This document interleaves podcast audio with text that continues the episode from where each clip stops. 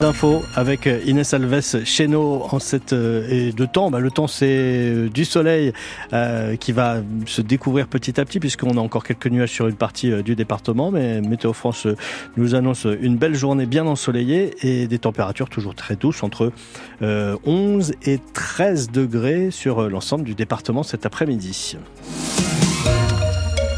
Et en cette année de 80e anniversaire euh, du débarquement, on parle peut-être euh, encore plus que, d'habitude des souvenirs de cette Seconde Guerre mondiale dans la Manche. Souvent des histoires de vétérans et de combats, mais hier, deux classes de terminale du lycée Jean-François Millet de Cherbourg ont reçu le témoignage d'un profil assez différent, celui de Jean Pivin, 93 ans, aujourd'hui 13 au moment de la libération.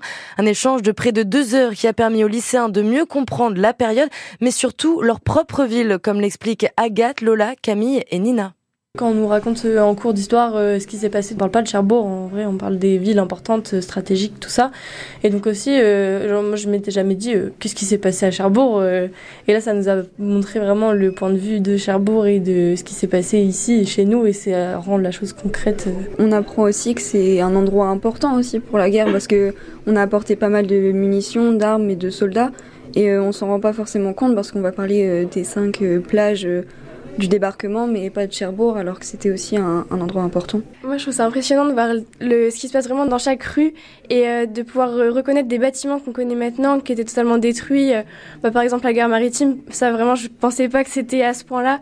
Et aussi euh, de voir bah, tout simplement des, des lieux qu'on connaît, par exemple dans la rue de la Paix ou des choses comme ça, des choses qu'on va tous les jours dedans et que là, on voit comment c'était à l'époque. Le témoignage de Jean Pivin et de ses échanges avec les lycéens sont à retrouver sur francebleu.fr. Et puis c'est le début d'un week-end de grève sur les rails. Un mouvement national pour de meilleures conditions de travail, notamment très suivi avec un train sur trois supprimé en Normandie aujourd'hui. Et même si la SNCF assure avoir mis en circulation six trains supplémentaires dans la région, comme entre Caen et Rennes et Caen et Tours, les voyageurs préfèrent assurer le coût et privilégier le covoiturage.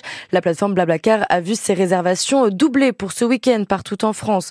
Mais si ce n'est pas votre truc, le covoiturage, et que vous avez prévu d'aller à Rennes, les premiers trajets de la ligne Cap-Cotentin euh, sont en bus démarrent aujourd'hui. Deux allers-retours par jour vendredi, samedi et dimanche pendant un an et les réservations se font sur le site capcotentin.fr. Deux accidents de la route hier après-midi dans le département. Une collision entre trois véhicules à Saint-Sauveur-Landelin près de Coutances peu avant 17h.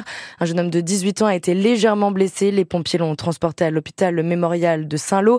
Un peu plus tôt, vers 15h30, un choc entre deux voitures à Tolva près de Cherbourg. Une femme de 63 ans légèrement blessée a été évacuée à l'hôpital Pasteur. Des accidents de plus en plus euh, souvent mortels selon la la sécurité routière qui a annoncé hier une hausse du nombre de tués sur la route en janvier.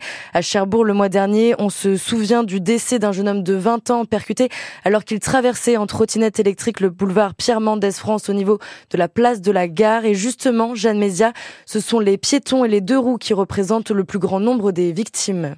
Oui, avec 45 piétons tués le mois dernier, c'est 15 de plus que l'an passé et c'est donc la hausse la plus conséquente enregistrée par la sécurité routière. Il représente 18% du nombre de tués pour le mois de janvier, une proportion importante. Une attention particulière doit être portée à ces usagers vulnérables, indique la déléguée interministérielle à la sécurité routière. En ce qui concerne les deux roues motorisées, 40 conducteurs ont aussi perdu la vie et 15 cyclistes, là aussi avec un bilan en hausse par rapport à l'an dernier. Par contre, le nombre d'automobilistes tués baisse. En tout, ce sont 240 décès qui ont été recensés, ce qui correspond à une hausse de 6% par rapport à janvier 2023. Les nombres d'accidents et de blessés restent quant à eux stables. Les précisions de Jeanne Mézia pour France Bleu Cotentin. Et contre les suppressions de classes dans la Manche, les syndicats jouent la politique de la chaise vide. Hier, ils ont boycotté le conseil départemental de l'éducation nationale à Saint-Lô, où devait être votée la carte scolaire pour la rentrée prochaine avec 42 classes en moins. Le vote est donc reporté à mardi prochain. Direction l'Alsace pour les handballeurs de la JS Cherbourg. Ils affrontent Célestat, l'une des meilleures équipes de Pro League ce soir à 20h30 pour cette 18e journée du championnat. Et direction la sortie pour Benoît Père au Challenger Cherbourg La Manche. Complexe Jean Jaurès des Cœurs de Reville, l'ancien joueur de tennis 18e mondial s'est incliné en 8e de finale face à Matteo Martino 218e mondial. Enfin, en football, c'est un coup dur pour le PSG qui perd son meilleur buteur. Kylian Mbappé quitte le club cet été. C'était attendu, mais il l'a confirmé hier, avec actuellement à son actif 290 matchs et presque autant de buts, 243 précisément.